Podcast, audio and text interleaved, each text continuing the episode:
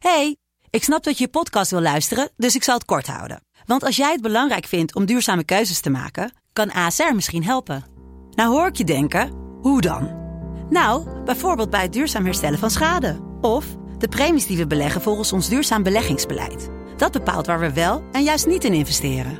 Wil je meer weten over welke duurzame keuzes ASR maakt? Ga dan naar asr.nl slash duurzame keuzes. ASR doet het. Zo, dan kan je nu lekker naar je podcast luisteren.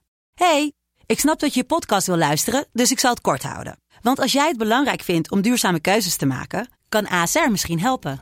Nou hoor ik je denken, hoe dan? Nou, bijvoorbeeld bij het duurzaam herstellen van schade. Of de premies die we beleggen volgens ons duurzaam beleggingsbeleid. Dat bepaalt waar we wel en juist niet in investeren.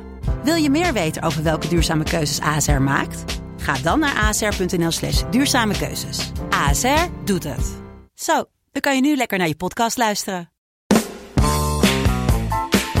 Dit is Mand, de kortste podcast van Nederland. Vandaag gaan we het hebben over een heel positief iemand. Ja, Je raadt het nooit. Marieke Elsinga. zo. Die is een partij blij. Dat is gewoon een gezellige boerentrien. De blanke Sherendi Martina.